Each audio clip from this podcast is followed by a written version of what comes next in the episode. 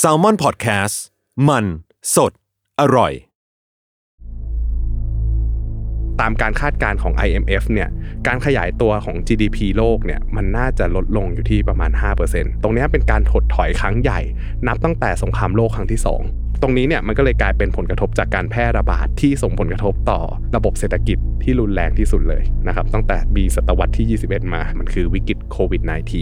โครงสร้างทางเศรษฐกิจของไทยเนี่ยเปลี่ยนไป ก่อนวิกฤตโควิดเนี่ยเราพึ่งพารายได้จากการท่องเที่ยวมากถึง 12%แต่ว่าการจัดการโควิดรอบเนี้ยมันทำให้มันต้องมีมาตรการในการดูแล ไม่ให้มีการสัมผัส ไม่ให้มีการใกล้ชิด รวมถึงการที่เข้ามาแล้วต้องเจอมาตรการการกักตัวอะไรอย่างเงี้ยมันทำให้เกิดความยุ่งยาก ความต้องการในการเดินทางของนักท่องเที่ยวต่างประเทศที่เข้ามาในประเทศไทยเนี่ยมันก็เลยน้อยลง ตรงนี้มันก็เลยส่งผลกระทบว่าเฮ้ยประเทศไทยอ่ะจากเดิม 100%อ่ะอาจจะกลับไปได้ไม่ถึง 100%เลยด้วยซ้ำ DPA สถาบันคุ้มครองเงินฝาก Presents Money a m a g e d o n วันเงินตราวินาศ สวัสดีครับ นี่คือรายการ Money m a g e d o n วันเงินตราวินาศเอพิโซดที่ 8 ก็เป็นเรื่องเศร้าๆนะครับ ที่เรามาอยู่กันที่เอพิโซดสุดท้ายของซีซั่นนี้แล้ว ผ่านไปเร็วมากเลยครับ นั่นสิครับ อยากให้มีอีกสัก 100 เอพิโซดอยู่เหมือนกัน เฮ้ยไหวเหรอพี่ เฮ้ย พี่ไหวเหรอ วันเดียวก็ได้ เฮ้ย ขนาดนั้น เลยเหรอ อ่าโอเค ก็ คุณเล่นครับ สำหรับคนที่ฟังมาถึงตอนนี้ก็น่าจะรู้แล้วนะว่าพอดแคสต์มันนี่แมกดอนเนี่ยเป็นพอดแคสต์ที่จะมาเล่าเหตุการณ์หายนะทางการเงิน ครับ ทั่วทั้งโลกเพื่อให้ อ่าฮะ เห็นว่าวิกฤตการณ์ทางการเงินเนี่ยจะส่งผลกระทบต่อชีวิตเรายังไงได้บ้าง ครับ ก็เป็นรายการที่สนับสนุนโดยสถาบันคุ้มครองเงินฝากหรือว่า DPA นะครับ ครับผม ก็อยู่กับผมยศมันประพงศ์เป็นตัวแทนจากสมอลพอดแคสต์ครับ ครับ ผมปั้นนายปั้นเงินครับ คืออันเนี้ยขอเกริ่นแบบสั้นๆ แล้วกันเนาะ อืมอืม เพราะว่าคนน่าจะรู้อยู่แล้วล่ะว่าเราคุยกันเรื่องอะไรตอนนี้ อืม คือเจ็ดตอนที่ผ่านมาพี่ปั้น ครับ พี่ปั้นพยายามเล่าให้กั อ่า ให้ฟังแบบหลาย ๆ ที่เนาะ ใช่ คือเราไปมาแทบจะทุกทวีปเรียนรู้ อ่า วิกฤตมาหลายประเทศแล้ว ครับ ซึ่งแน่นอนว่ามันก็คงสร้างภูมิคุ้มกันให้กับผู้ฟังแล้วก็รวมถึงตัวผมเองด้วยอะมากพอ อืม สมควรนั่นแหละ ฮะ แต่ว่าถ้าเรารู้แพทเทิร์นขนาดนี้แล้วอะรวมถึงว่าอินเคสว่าเรามีสติเนี่ย อืม มันจะยังมีโอกาสที่เราจะพบเจอกับวิกฤตอยู่หรือเปล่าวะพี่ คิดว่ามีเออสุดท้ายสุดท้ายคิดว่ามันก็ยังจะมีวิกฤต เออ การเงินต่อไปเรื่อยๆเหมือนกัน เพียงแต่ว่าเราจะเป็นคนที่ได้รับผลเสียหายตรงนั้นหรือเปล่าก็ต้องลองศึกษาประวัติศาสตร์ หรือว่าฟังพอดแคสต์ตอนที่ผ่านๆมาเนี่ยแล้วก็ลองเอามาวิเคราะห์ดูว่าเอ้ยในสถานการณ์ปัจจุบันตรงนี้เนี่ยเรามีความเสี่ยงมากน้อยแค่ไหนที่จะได้รับผลเสียหายจา ครั ก บ วิกฤตการณ์การเงิน อืม อ่า อืม ที่มันอาจจะเกิดภายใน 2 ปีข้างหน้า 3 ปีข้างหน้า หรือว่า 5 ปีข้างหน้า หรือว่ากี่ปีข้างหน้าก็ว่าไปนะครับ แต่ทีเนี้ยมันมีเหตุการณ์หนึ่งพี่ปั้น ครับ ที่ผมเชื่อว่าหลาย ๆ คนน่าจะได้รับผลกระทบแหละ เออ ซึ่งคราวเนี้ยทุกคนก็จะเป็นผู้เล่นหรือว่าเป็นตัวละครที่อยู่ในเรื่องนี้ด้วยเหมือนกัน อืม ก็คือเรื่องของวิกฤตโควิด -19 โควิด -19 นี่ ใช่ใช่ใช่ ครับผมเพราะว่าถ้าสมมติเราลองไปย้อนภาพช่วง 7 EP ที่ผ่านมาเนี่ย อืม เราจะเห็นได้เลยว่าจริงๆแพทเทิร์นเนี่ยมันค่อนข้างจะ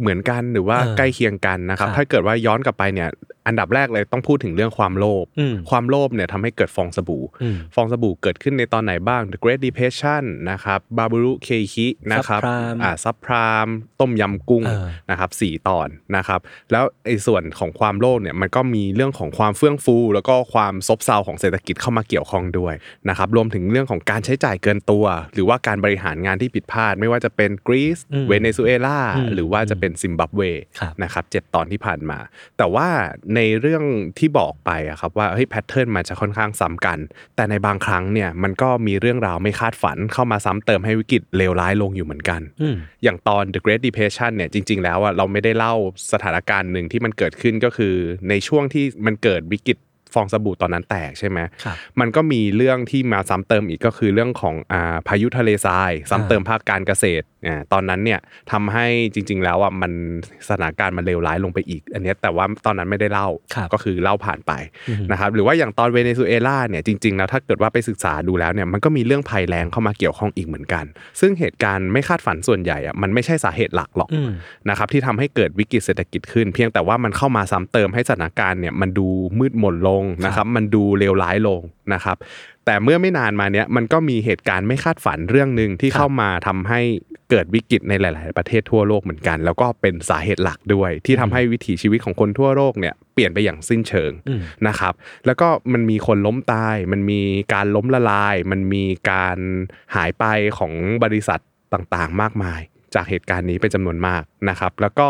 เป็นเหตุการณ์ที่เรากำลังเผชิญหน้ากับมันอยู่ อืม ก็อย่างที่ยศบอกมาแหละมันคือวิกฤตโควิด -19 ครับ เหตุการณ์เนี้ยพูดจริง ๆ ว่าตอนแรกเนี่ยจะเรียกว่ามันคือเหตุการณ์วิกฤตทางการเงินไหมก็อาจจะเรียกได้ไม่เต็มปากเพราะจริงๆ มันคือวิกฤตการณ์ที่เกิดกับวิถีชีวิตคนทั่วโลกอยู่เหมือนกัน าา เพียงแต่ว่าจริง ๆ แล้วอ่ะมันเป็นเหตุการณ์ที่เข้ามาซ้ำเติม แล้วก็กลายเป็นสาเหตุหลักที่ทำให้เกิดวิกฤตสภาวะเศรษฐกิจซบเซา อืม นะครับก็ต้องเกรินก่อนว่าหลายคนเนี่ยมองมองว่าโควิดเนี่ยเป็นตัวก่อให้เกิดปัญหาวิกฤตเศรษฐกิจนะครับ อืม แต่จริงๆแล้วมันเป็นแค่องค์ประกอบองค์ประกอบ อ่า ตัวหนึ่งเวลาที่เราศึกษาย้อนกลับไปเนี่ยอย่างครับ ที่บอกว่าเฮ้ยมันจะมีแพทเทิร์นคล้ายๆกัน แต่ว่าในแพทเทิร์นหนึ่งอ่ะมันไม่ได้มีสาเหตุใดสาเหตุหนึ่งเป็นหลัก ไม่ได้มีผู้ร้ายคนเดียว อ่าไม่ได้มีผู้ร้ายคนเดียวมันมีเรื่องอื่นๆ มาเกิดขึ้นพร้อมกัน อืม นะครับอย่าง อืม บางปีเนี่ยมันก็มีเรื่องของราคาน้ำมันราคาคอมมูดิตี้เข้ามาเกี่ยวข้องด้วย ครับ ซึ่งก่อนหน้านี้จริง ๆ แล้วอ่ะก่อนจะเกิดวิกฤตโควิดเนี่ยต้องพูดว่าเฮ้ยมันมีคนคาดการณ์อยู่เยอะอยู่เหมือนกันว่า มันจะมีวิกฤตเศรษฐกิจเกิดขึ้นครั้งใหญ่นะครับเพียงแต่ว่าเออเขาคือคือมันจะมีเรื่องหนึ่งที่คนในตลาดหุ้น หรือว่าคนในวงการการเงินชอบพูด ก็คือเขาจะบอกว่าในทุกๆ 10 ปีอ่ะมันจะมีวิกฤตการเงินเกิดขึ้นหนึ่งครั้งครั้งใหญ่ เพียงแต่ว่าหลังจากวิกฤตซับไพรามปี 2008 อืม ถ้าสมมติว่าซับไพรามเกิดขึ้นปุ๊บ 10 ปีต่อมาก็ควรจะเป็น 2018 2018 เออแต่ว่ามันลากยาวมันก็ยังไม่เกิดขึ้น อ๋อ กลายเป็นว่าเฮ้ยจริงๆอ่ะมันมาเกิดตอน 2019 อ่าฮะ ก็คือวิกฤตโควิด ครับ นะครับก่อนหน้านั้นมันมีคนคาดการณ์ว่ามันจะมีวิกฤตหนี้ที่ยุโรป อ่าฮะ อ่าหนี้หนี้ยุโรปจะเกิดขึ้นหรือบางคนก็คิดว่าเฮ้ยมันมีหนี้บางส่วนที่ประเทศจีนก็ซ่อนไว้ใต้พรมอยู่เหมือนกัน อ่า นะครับนักเศรษฐศาสตร์หลายคนมองเห็นปัญหาตรงเนี้ยมาอย่างยาวนานนะครับเพียงแต่ว่ามันมีโควิด หรือว่ามันมีโรคระบาดเข้ามากลายเป็นตัวซ้ำเติมให้วิกฤตเนี่ยมันเกิดขึ้นเออแม้แต่ในไทยเนี่ยจะบอกว่าก่อนหน้าเนี้ยมันมีคนที่เรียกว่าสภาวะต้มกบ อ่าฮะ อ่ามันเป็นสภา มันเป็น วะ ยังไงอะ สถานการณ์เศรษฐกิจที่มันเกิดขึ้นอยู่ในประเทศไทย ครับ คือต้องต้องเปรียบเทียบกันครับว่าวิกฤตเนี่ยมันจะมีอยู่สองรูปแบบนะครับรูปแบบแรกคือฟองสบู่ อ่า อย่างอย่างฟองสบู่ตอนต้มยำกุ้งเนี่ยถ้าเปรียบประเทศไทยเป็นเหมือนอาคารอาคารหนึ่งอาคารสูงอาคารหนึ่งเนี่ย อืม วิกฤตตอนปี 2540 หรือต้มยำกุ้งเนี่ยมันเหมือนกับเป็นวิกฤตที่เป็นฟ้าผ่า อ่ ฟ้าผ่าลงบนยอดตึก อ่าฮะ อ่ายอดตึกเนี่ยคนที่ได้รับความเสียหายก็คือกลุ่มทุน อ่าก ลุ่มใหญ่ หรือว่ากลุ่มสถาบันการเงินที่มีเงินจำนวนมากนะครับและคนที่อยู่กลุ่มล่างๆหรือว่าคนที่อยู่ชั้นล่างๆเนี่ยไม่ได้รับผลกระทบเท่าไหร่ อืม ส่วนใหญ่ก็จะเป็นพวกอ่า คนชนชั้นหากิน หรือว่า อืม เป็นมนุษย์เงินเดือนทั่วไปเกษตรกรอะไรก็ว่าไปตรงเนี้ยไม่ค่อยได้รับความเดือดร้อนอะไรมาก แต่ว่ากับคำว่าสภาวะเศรษฐกิจแบบต้มกบเนี่ย อืม หลาย ๆ คนจะได้ยินอยู่ในช่วงประมาณปี 2016ถึง2018นะครับเป็นช่วงที่สภาวะเศรษฐกิจไทยซบเซานะครับเพราะส่วนหนึ่งก็เพราะว่าสงครามการค้าที่มันมาส่งผลกระทบกับภาคส่งออกประเทศไทย รวมถึงเรื่องของการหายไปของนักท่องเที่ยวจีน ครับ นั่นแหละก็เลยมีมีเรื่องของคนที่พูดว่าเฮ้ยมันมีสภาวะเศรษฐกิจต้มกบเกิดขึ้น อืม นะครับต้มกบคือยังไง ต้มกบคือสภาวะที่เหมือนกับว่าเราเอากบตัวหนึ่งไปโยนอยู่ในน้ำ อือฮึ ซึ่งตอนแรกอะน้ำมันยังอยู่ในอุณหภูมิห้องปกติ ไม่ได้มีสภาวะอะไรกบตัวนั้นมันก็ว่าย ว่ายน้ำ น้ำไป เล่น เรื่อยๆเออ เออ แต่ถ้าเกิดว่าเราเปิดแก๊ส อ่าฮะ ต้มน้ำในหม้อนั้น ครับ นะครับกบก็ยังว่ายอยู่เรื่อยๆ โดยที่มันไม่ได้สนใจอะไร จนสุดท้ายพอน้ำเดือดอุณหภูมิมันสูงขึ้นกบตัวนั้นก็ อ๋อ ตาย มันเหมือนกับว่ากบมันชิน อยู่กับสภาวะการที่มันย่ำแย่อยู่เรื่อยๆ อ่าฮะ น้ำมันร้อนขึ้นเรื่อยๆ มันก็ไม่ได้รู้สึกอะไร เพราะมันว่ายมาตั้งแต่แรก นึกออกนึกออก เออ อันเนี้ยคือเรียกว่าสภาวะต้มกบ เออ นะครับ ตรงเนี้ยมันทำให้มันเหมือนกับว่าเศรษฐกิจไทยเนี่ยเสื่องซึมมาอย่างยาวนาน ครับ คนที่อยู่ในระบบก็ไม่ได้รู้สึกว่าเออ มันมีอะไรเดือดร้อน เพียงแต่ว่าตัวเลขหลาย ๆ อย่าง มันสื่อให้เราเห็นแล้วว่า เออ มันมีสภาวะการบางอย่างที่ไม่ค่อยสู้ดีใน อืม ระบบเศรษฐกิจไทยเกิดขึ้น อืม ซึ่งตรงเนี้ยมันก็เลยเป็นสาเหตุว่าเออจริงๆอ่ะประเทศไทยหรือว่ารวมถึงหลาย ๆ ประเทศทั่วโลกด้วยนะ มันมีเรื่องของสภาพเศรษฐกิจที่ซบเซามานานแล้วไอ้วิกฤตการณ์ครั้งใหญ่ที่คนรอให้มันเกิด ไม่มีใครอยากให้มันเกิดหรอกเพียงแต่ว่าเขาคิดว่ามันน่าจะเกิดขึ้นในปี 2018 เนี่ยมันก็ยังไม่เกิดสักที 2019 จริง ๆ ก็ยังไม่เกิดนะ อ่าฮะ เออเพียงแต่ว่าวิกฤตส่วนใหญ่มันได้รับผลกระทบในปี 2020 2021 นะครับแต่ในปี 2019 เนี่ยมันปลายปีช่วงปลายปี ตอนนั้นเนี่ยจำได้ว่าเออช่วงปลายปีอ่ะเหมือนเป็นช่วงเฟสติวัลเนาะ เออ เฟสทีฟอยู่เลยว่าก กำลังแบบลัน เออ ลันลาเลย ล้านลาคริสต์มาสปีใหม่ไง เออ ทุกคนรอแบบเอ้ยรอรอปาร์ตี้กันแล้ว ครับ มันมีข่าวหนึ่งประกาศออกมาครับว่าทางองค์การอนามัยโลกเนี่ยประจำประเทศจีนนะครับไปเจอแถลงการณ์ของสำนักงานสาธารณสุขในอู่ฮั่น อืม นะครับอูอู่ฮั่นในยประเทศจีนนะครับระบุว่ามีผู้ป่วยกลุ่มหนึ่งครับมีโรคปอดบวมจาก อืม เชื้อไวรัส อืม หน่วยงานสาธารณสุขทั่วโลกเนี่ยก็ได้รับข่าวนี้แล้วก็เริ่มติดต่อไปยัง WHO เพื่อขอข้อมูลเพิ่มเติม ครับ นะครับ จนได้พบว่าเฮ้ยมันมีการเฝ้าระวังโรคชนิดใหม่ชนิดหนึ่ง อืม ซึ่งเกิดในปี 2019ไอ้ช่วงปลายปีเนี่ยแหละ อืม นะครับเพียงแต่ว่าเปิดปีมาเนี่ย2020เนี่ยทาง WHO ก็ติดต่อขอให้ทางการจีนรายงานเพิ่มเติมมาเฮ้ยมันเกิดอะไรขึ้นในช่วงปลายปีที่ผ่านมา ให้ทาง WHO ที่อยู่ในจีนเนี่ยเหมือนกับว่าส่งสัญญาณว่าเฮ้ยมันมีเหตุการณ์อะไรหรือเปล่าที่เราจะต้องเตรียมตัวรับมืออ ม นะครับซึ่งก็ได้รับรายงานจากทางจีนว่าเฮ้ยมันมีผู้ป่วยจำนวนหนึ่งในเมืองอู่ฮั่นนะที่ป่วยด้วยโรคปอดบวมจากเชื้อไวรัสโดยที่ยังไม่ทราบสาเหตุเลย แล้วก็กำลังทำการสืบสวนอยู่ นะครับ โดยที่ทาง WHO เนี่ยก็แนะนำให้สังเกตอาการของผู้ป่วยไข้หวัดใหญ่ แล้วก็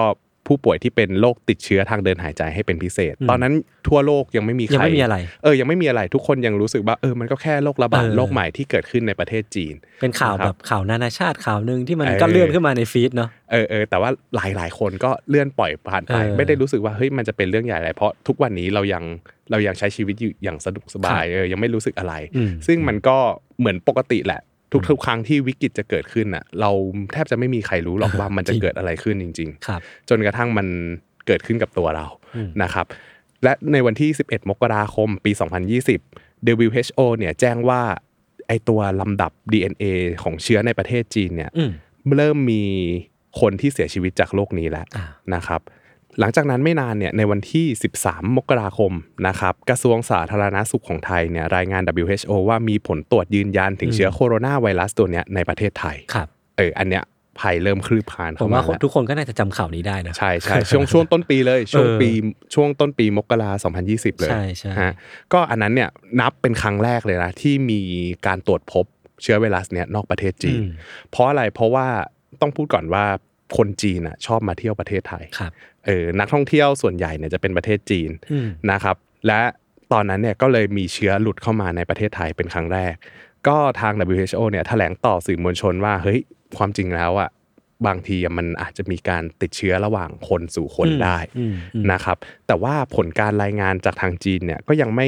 มีหลักฐานที่ชัดเจนว่าเฮ้ยจริง ๆ มันติดต่อจากคนสู่คนได้นะครับ เออแต่ปรากฏว่าภายในเดือนเดียว อืม กลับพบผู้ติดเชื้อเนี้ยกระจายอยู่ทั่วโลก เออ เออทั้งทั้งๆที่จีนบอกเฮ้ยมันมันยังไม่พบหลักฐานนะว่ามันมันจะกระจายตัวระหว่างคนสู่คนได้ ครั แต่ บ ปรากฏว่าหลังจากนั้นไม่นานกระจายไปทั่วโลกแล้ว เออ นะครับรวมๆแล้วประมาณ 176 คนนอกประเทศจีน อ่าฮะ นะครับแต่ว่าจริงๆอ่ะในอู่ฮั่นในประเทศจีนเนี่ยพบผู้ติดเชื้อมากที่สุด อืม นะจนกระทั่งพอมันมีการระบาดอย่างนี้เกิดขึ้นแล้วอะครับ มันก็มีการประกาศชื่อของโรคนี้นะครับว่าโควิด -19 ในเดือนกุมภาพันธ์ ครับ นะครับก็เป็นช่วงเวลาที่เราเริ่มรู้จักแล้วว่า อ่ามั มันมีโคโรนาไวรัส หรือว่ามีโควิด -19 เกิดขึ้น ทุกคนก็เริ่มกลัวมันแล้ว ใช่ เริ่มมีการตระหนักถึงว่า ครับ เฮ้ยจริง ๆ มันมีโรคระบาดนี้เกิดขึ้นนะครับซึ่งในช่วงแรก ๆเนี่ยการแพร่ระบาดมันยังถือว่าเป็นโรคใหม่ที่ดูไม่ค่อยรุนแรง อืมอืม นะครับก็ยังมีบางคนบอกว่ามันเป็นเชื้อโรคธรรมดา ยังเป็นเชื้อโรคที่แบบเออไม่มีพิษส่งอะไรมาก อืม คนยังคิดว่าเออหลาย ๆ พื้นที่เนี่ยมันน่าจะยังใช้ชีวิตได้ปกติอยู่ตอนนั้นยังไม่มีการใส่แมสเลยมั้ง เออ อืม มัน ใช่ ยัง ไหม ไม่รู้ว่าแบบต้องใส่หรือเปล่าหรือว่าอะไรยัง เอ ไง อเออ ผมว่ามันยังเป็นทางเลือกอยู่อะ ใช่ใช่ ที่คุณถ้าคุณป้องกันหน่อยก็อาจใส่ได้ อืมอืมคือคนตอนนั้นยังไม่รู้ว่ามันเป็นสิ่งใหม่เนี่ย เออ มันควรจะต้องมีการป้องกันยังไง มีมาตรการยังไงบ้างกินร้อนช้อนกลางอะไรจำเป็นไหมก็ยังไม่รู้เลย ครับ หลาย ๆ พื้นที่ทั่วโลกก็ยังใช้ชีวิตตามปกติ คือทุกคนก็ยังดำเนินชีวิตแบบปกติอยู่ ไม่ใส่แมส อืม กินข้าวกอดกัน เดินปาร์ตี้อะไรก็ว่าไปนะครับ ทั่วโลกยังเป็นเหมือนเดิมอยู่ ก็คือเหมือนกับว่ารับรู้ว่าโควิดเนี่ยมันมีอยู่นะครับ แต่ว่ายังไม่ได้มีมาตรการอะไรจริงจัง ซึ่งมันก็ส่งผลไปถึงตัวตลาดหุ้นด้วยป่ะพี่ปั้น ตอนนั้นเนี่ยตลาดหุ้นเนี่ยมันยังไม่สะท้อน อ่า ผลลบตรงนี้ออกมา อ่าอ่า เออในช่วงในช่วงนี้นะ ในช่วงเนี้ยตัวตัวพวกเนี้ยมันยังอยู่ในระดับทรงตัวได้อยู่ เออ คือช่วงนั้นเนี่ยตลาดหุ้นไทยหรือว่าดัชนีเซ็ตอินเด็กซ์เนี่ย อืม มันยังคงตัวอยู่ในระดับสูงอยู่เลยประมาณ 1,540 จุด อืม เออคือตอนนั้นเนี่ยกลางเดือนกุมภาเนี่ยมันเริ่มมันจริง ๆ มันก็เริ่มมีการถอยลงแล้วนะ แต่ว่า อ่า ส่วนหนึ่งก็คนคนก็อาจจะคิดว่าเออมันอาจจะเป็นเหตุการณ์ชั่วคราว เดี๋ยวมาผ่านมาก็ผ่านไป เออเดี๋ยวมันก็ผ่านไปนะครับดัชนีดาวโจนส์ของสหรัฐเนี่ยอยู่ประมาณ 29,500 จุดนะค ครั รับบ ดัชนีหุ้นทั่วยุโรปเนี่ยสต็อก50เนี่ยสต็อก50เนี่ยมันอยู่ที่ประมาณ 3,850 จุดนะครับ อืม จนกระทั่งในช่วงกลางเดือนกุมภาพันธ์วันที่ 24 ช่วงปลายเดือนแล้วแหละ อืม เออ WHO เริ่มประกาศแล้วว่าให้ทุกประเทศเนี่ยเฝ้าระวัง นะครับเฝ้าระวังไอ้โรคภัยเนี่ยในระดับสูงสุดเลย อ่าฮะ เออเริ่มบอกแล้วว่าไอ้โรคเนี้ยมันน่ากลัวนะ มัน เออ ควรจะมีมาตรการสูงสุดแล้วนะครับแล้วก็แนะนำให้ทุกคนเนี่ยเริ่มใช้อุปกรณ์ป้องกันที่เหมาะสมกับสถานการณ์นะครับอย่างเช่น หน้ากากอนามัยนู่นนี่นั่น ซึ่งตอนนั้นเนี่ยพูดถึงสินค้าที่เป็นหน้ากากอนามัยอะไรเงี้ยคนยังไม่ได้ให้ความสำคัญอะไรมาก ก็เลยการผลิตเนี่ยมันยังไม่ได้มีมากเพียงพอ อืม นะครับช่วงนั้นจำได้ว่าเวลาที่พูดถึงหน้ากากอนามัย หรือมี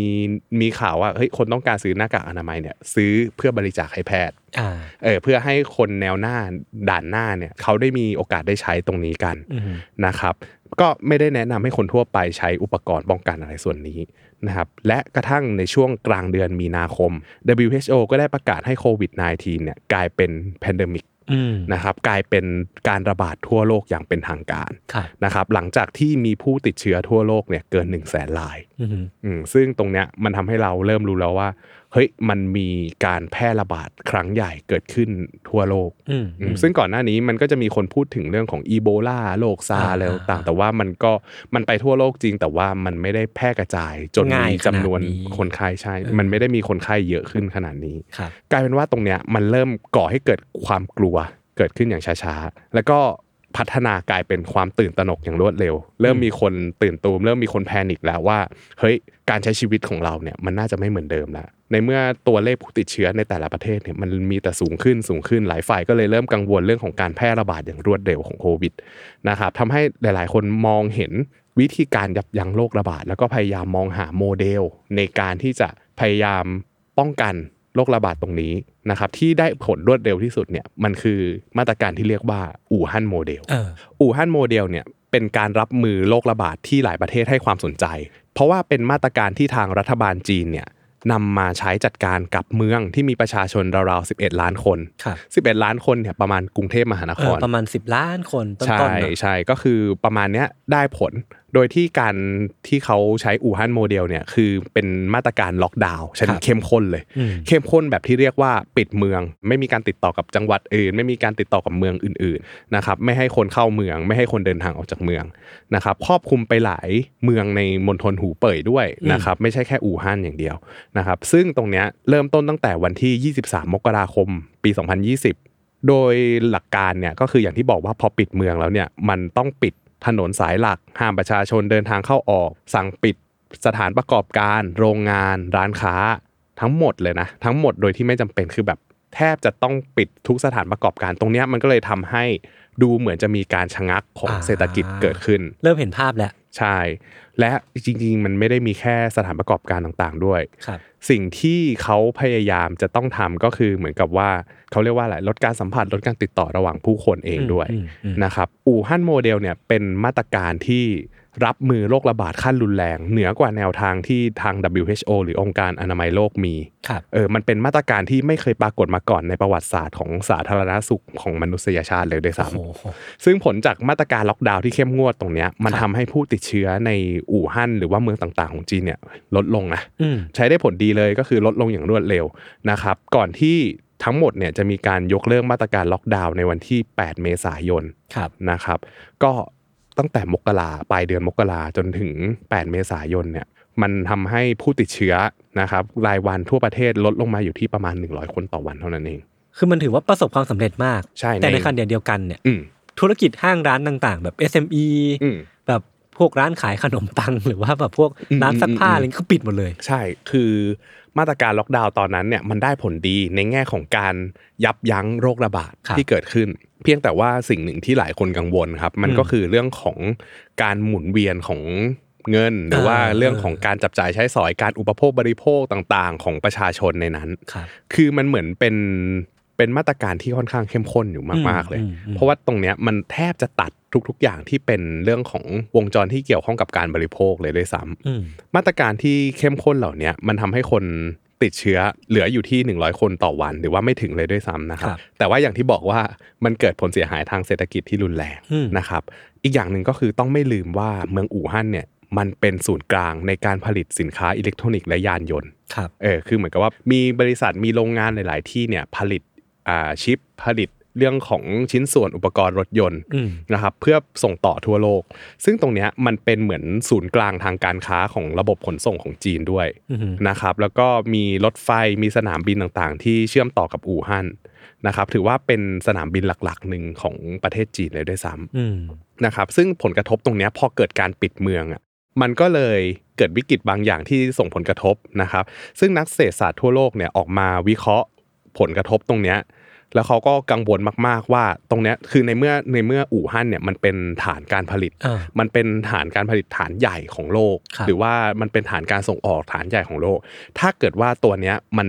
หยุดลงหรือชะงักลง มันจะเกิดสิ่งที่เรียกว่าซัพพลายช็อค อ่าฮะ ก็คือเหมือนกับว่าการผลิตเนี่ยมันไม่ออกมาเท่าที่ควรจะเป็น อืม ทั้งทั้งๆที่ดีมานมันอยู่ในตลาด หรือว่าความต้องการซื้อมันยังมีอยู่ในตลาดเท่าเดิมอยู่นะครับเพราะตรงนี้มันหายไปเนี่ยมันก็เลยเกิดสิ่งที่นักเศรษฐศาสตร์หลายคนกลัวก็คือจะมีปัญหาเรื่องซัพพลายเชนเกิดขึ้น อืม นะครับส่วนหนึ่งก็เพราะว่าปัญหาเรื่องของการขาดแคลนแรงงาน แล้วก็วัตถุดิบ อืม คือพอไม่มีคนผลิตเนี่ยมันก็ไม่มีวัตถุดิบ พอไม่มีวัตถุดิบส่งออกไปเนี่ยหลาย ๆ พื้นที่ทั่วโลกก็ไม่สามารถผลิตต่อได้ อ่าฮะ นะครับตรงนี้มันก็เลยกลายเป็นว่ามันเกิดปัญหาการชะงักของระบบเศรษฐกิจเกิดขึ้น ครับ นะครับเพราะว่าจีนเนี่ยเป็นแหล่งส่งออกในระดับเขาเรียกว่ารายใหญ่ของโลกเลย อืม พอจำเป็นจะต้องหยุดผลิตตรงนี้เนี่ยมาตรการจีนก็ถือว่ามันได้ผล มันได้ผลในแง่ของการคุ้มครอง เออ อ่ การ การป้อง บังกัคับ น โรค แต่ว่ามันทำให้เกิดวิกฤตตรงเนี้ยอย่างที่ไม่เคยเกิดขึ้นมาก่อน เออ ราะมันถ้าพูดถึงในในแง่ปกติอ่ะมันจะมีเหตุการณ์อะไรที่ทำให้จู่ๆอ่ะการผลิตมันหายไปเลย ไม่มี เพราะว่าสมมติ เออ ว่าเป็นเหตุการณ์ สมมุติว่าเป็นไฟไหม้โรงงาน อ่ะ มันก็แค่ที่ที่เดียว ใช่ ที่อื่นมันยังสามารถทำงานต่อได้ ใช่สมมุติว่าในอู่ฮั่นเนี่ยมันมีโรงงานผลิตอยู่ประมาณ 100 โรง อืม ถ้าไฟไหม้ที่เดียว อย่างน้อยๆอ่ะอีก 99 โรง ก็ยัง มันก็ยังผลิตได้อยู่ รันต่อได้ ใช่แต่อันเนี้ยมันกลายเป็นว่าทุกโรงงานมันหยุดผลิตกันไปหมดเลย เออ นะครับมันก็เลยทำให้มันเกิดปรากฏการณ์ที่ไม่เคยเกิดขึ้นมาก่อน ความเสียหายตรงเนี้ยมันจะเริ่มลามไปทั่วโลก ครับ นะครับธุรกิจกลุ่มแรก ๆ ที่ได้รับผลเสียหายตรงเนี้ยก็คือเรื่องของการท่องเที่ยว เออแน่นอน อ่าเพราะว่ามันอ่ะการท่องเที่ยวอ่ะเรารู้อยู่แล้วว่ามันต้องใช้เรื่องของการเดินทาง อืม การเดินทางไปไหนมาไหนอย่างเงี้ยสิ่งที่ตามมาก็คือเรื่องของการค้าขายนะครับแบบการบริโภคพวก traditional trade พวกร้านค้าปลีกทั่วไปก็ซบเซาลง เพราะไม่สามารถขายสินค้าได้ ครับ เพราะไม่มีคนออกจากบ้านตรงนี้นะครับพอการบริโภคลดลงเนี่ยร้านอาหารต่างๆเนี่ยก็ได้รับผลกระทบตามไป เพราะว่าร้านอาหารก็ถูกสั่งปิด ไม่ให้นั่งทานในร้าน อืม นะครับตรงนี้มันก็เลยเกิดผลเสียหาย ก็ถือว่าเป็นธุรกิจที่ได้รับความเสียหายจากการล็อกดาวน์ ครับ แต่จริง ๆ แล้วอ่ะการล็อกดาวน์ของจีนอ่ะบางทีอ่ะอย่างที่บอกว่าเฮ้ยถ้าเกิดว่าจีนมันค้าขายในจีน มันก็อาจจะจบแค่ตรงนั้น มันอาจจะไม่ได้กลายเป็นวิกฤตเศรษฐกิจทั่วโลก อืม แต่ทีเนี้ยอย่างที่บอกว่าจีนมันเป็นฐานการผลิตใหญ่ของโลก อืม ลูกค้าหลักที่ได้รับผลกระทบตรงนี้ก็คือกลุ่มสหภาพยุโรป ครับ นะครับรองลงมาก็คือทางสหรัฐอเมริกา อืม อืมในเดือนมีนาคมเนี่ยตลาดการเงินทั่วโลกเคลื่อนไหวตามความกังวลของนักลงทุน เออ นะครับเพราะว่าคนเริ่มเห็นแล้วว่าเฮ้ยอู่ฮั่นโมเดลอะถ้าหลาย ๆ เมืองทั่วโลกมันเริ่มใช้อะ ครับ อ่ะอู่ฮั่นโมเดลมันก็เป็นโมเดลหนึ่งที่แสดงให้เห็นว่ามันมีประสิทธิภาพ เออ ในการจัดการเรื่องโรคระบาด และมันก็เป็นโมเดลหนึ่งที่ทำให้เราเห็นว่ามันมีความเสียหายทางเศรษฐกิจมากมายแค่ไหน อันนั้นแค่อู่ฮั่นเมืองเดียว ครับ ลองคิดดูว่าถ้ามีเมืองแบบอู่ฮั่น โอ้โห ล็อกดาวน์ตามกันมาสมมติว่าถ้าสมมติว่าทั่วโลกอ่ะมันมีเมืองแบบอู่ฮั่นเกิดขึ้นหนึ่งเมืองในทุก ๆประเทศอย่างเงี้ยครับ อืม ความเสียหายมันเกิดขึ้นทั่วโลกมากเลยนะคนก็เลยกลัวเรื่องของการล็อกดาวน์ตรงนี้มาก เพราะว่ามันส่งผลกระทบต่อเศรษฐกิจทั่วโลกเลย เออ ดังนั้นแล้วเนี่ยการที่มันเป็นอย่างเงี้ยตลาดทางการเงินทั่วโลกมันก็เลยเคลื่อนไหวตามความกังวลครับ ครับ นักลงทุนกังวลว่ามันจะเกิดเหตุการณ์นี้ในหลาย ๆประเทศคือไม่จำเป็นจะต้องทุกประเทศทั่วโลกหรอกแต่แค่มีบางประเทศเนี่ยมันก็เสียหายหนักแล้ว เออ นะครับดัชนีดาวโจนส์รวมถึงดัชนี S&P 500เนี่ยก็ปรับตัวลงรวมถึงตลาดหุ้นไทย อืม นะครับเซตอินเด็กเนี่ยก็ปรับตัวลงเขาเรียกว่าทุบสถิติต่ำสุดในรอบหลายปีเล โอ้ ย โห ใช่ โดยเฉพาะตลาดหุ้นไทยเนี่ยมันมีการเกิดสิ่งที่เรียกว่า Circuit Breaker 2 วันติดต่อ มัน กั มัน นมันคืออะไรพี่ปัน Circuit Breaker อะครับโดยปกติแล้วมันเหมือนกับฟิลเหมือนกับว่า ถ้ามันเกิดไฟช็อต อ่า ถ้ามันเกิดไฟรั่วหรืออะไรอย่างเงี้ยเบรกเกอร์เนี่ยมันจะเป็นตัว อ๋อ ตัด ตัวตัดไฟ ตัดให้ให้มันหยุดก่อนเอ เอ อ อ ไม่ให้ไม่ให้มันเกิดอันตรายมากขึ้น ครับ เพราะอะไรเพราะว่าถ้าตามหลักเกณฑ์ของตลาดหลักทรัพย์เนี่ยเขาจะทำการหยุดซื้อขายโดยอัตโนมัติ เป็นการชั่วคราวนะแบบชั่วคราวหยุดประมาณ ถ้าจะไม่ผิดน่าจะประมาณครึ่งชั่วโมงหรือ 30 นาที อืม ก็คือตามกฎเกณฑ์เนี่ยเขาจะมีการระบุว่าถ้าสมมติว่าเซตอินเด็กเนี่ยเปลี่ยนแปลงลดลงนะสมมุติว่าในวันในวันก่อนหน้าเนี้ยมันซื้อขายอยู่ที่ 100 จุด อืม ถ้ามันลดลง 10%หรือว่าลดลงมา 10 จุดเนี่ย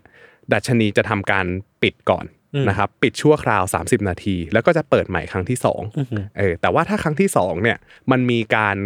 ลดลงเกินกว่า 20%ก็คือลดลงอีกประมาณ 10%เขาจะหยุดการซื้อขายทั้งหมดประมาณ 1 ชั่วโมง อ่า อ่าซึ่งตรงเนี้ยมันเกิดขึ้นกับในช่วงที่เจอความกังวลเรื่องโควิดตรงนี้นะครับโดยในช่วงที่เกิดเซอร์กิตเบรกเกอร์ตอนนั้นผมก็อยู่ในตลาดหุ้น เออมันเป็นยังไงครับ คือตอ ต้อน งสั นั้ ม น ภาษณ์เลยครับ ตอนนั้นเนี่ยคือจำได้ว่าน่าจะช่วงกลางเดือนวันที่ 12 มีนา อันนี้มีข้อมูลอยู่ว่าวันที่ 12 มีนาคมเนี่ย อืม ตอนแรกเนี่ยมันเกิดเซอร์กิตเบรกเกอร์ครั้งแรกในชีวิตนะ อืม เพราะว่าจริง ๆ แล้วเซอร์กิตเบรกเกอร์มันเกิดขึ้นประมาณ 3 ครั้งในตลาดหุ้นไทย โอ้โห เออแต่ถ้ารวมโควิดด้วยจะเป็น 5 ครั้งที่มันเคยเกิดทั้งหมด ครับ นะครับก่อนหน้านี้มันจะมีครั้งแรกเกิดขึ้นตอนหม่อมอุ๋ยร้อยจุด คืออะไรอ่ะ มันเป็นเหตุการณ์ทางประวัติศาสตร์ที่เหมือนกับว่า ตอนนั้นมันมีการหม่อมอุ๋ยเขาเป็นเขาเป็นผู้ว่าธนาคารกลางแห่งประเทศไทยเขาก็ประกาศประกาศออกมาว่าเออมันจะมีนโยบายการเงินที่เอาไว้สกัดกั้นเงินทุนไหลเข้าประเทศตรงเนี้ยมันก็เลยทำให้ตลาดหุ้นตอนนั้นน่ะลดลง อืม นะครับ 10%ตอนนั้นน่ะครั้งแรก ครั้งที่ 2 ครั้งที่ 3 เกิดขึ้นในช่วงซับพลามคริสิส ครับ อ่าแล้วก็มาเป็นครั้งที่4เนี่ยครับเกิดขึ้นวันที่ 12 มีนา อืม 2563นะครับก็ตอนนั้นเนี่ยจำได้ว่าหุ้นทุกตัวถูกเทขาย โอ้โห นะครับไหลลงมาเรื่อยๆ คือ เออ พยายามลุ้นคือตอนนั้นนะรู้อยู่แล้วว่ามันจะมีเซอร์กิตเบรกเกอร์ที่ อืม 10% ครับ พยายามลุ้นว่าเฮ้ยกูจะเจอป่าวะ10%แรก การที่ดัชนีตลาดหุ้นดิ่งเกิน 10%แรกในชีวิตเนี่ย เออ จะเกิดขึ้นไหม คือมันก็เกิดขึ้นนะครับในช่วงบ่าย ครับ ในช่วงบ่ายวันนั้นเนี่ยมันก็ตลาดหยุดไปก็เป็นเหตุการณ์ทางประวัติศาสตร์หนึ่งที่เกิดขึ้นกับชีวิตนักลงทุนอยู่เหมือนกัน เออ เป็นประสบการณ์ตรง เออ ของนักลงทุน ใช่พอหลังจากตอนนั้นเปิดขึ้นมาปุ๊บอ่ะมันก็ยังมันก็ยังลงแล้วมันก็มันก็ขึ้นขึ้นลงลงแต่ว่ามันก็หนักพอสมควร เออ ตอนนั้นตลาดปิดไปปุ๊บ 12 มีนาคม อืม เกิดเซอร์กิตเบรกเกอร์ครั้งที่ ครับ 1 ช่วงเช้าวันที่ 13 มีนาคม ปกติแล้วนักลงทุนก็จะรู้สึกว่าเฮ้ยเมื่อวานมันลงมาเยอะแล้ว เออ วันนี้ต้องมีเด้ง ช้อนช้อน เป็นความหวัง เออ เออปรากฏว่าเปิดตลาดมาครับ 10 โมงเช้า มันถูกเทขาย แล้วก็เกิดเซอร์กิตเบรกเกอร์ครั้งที่2 โอ้โห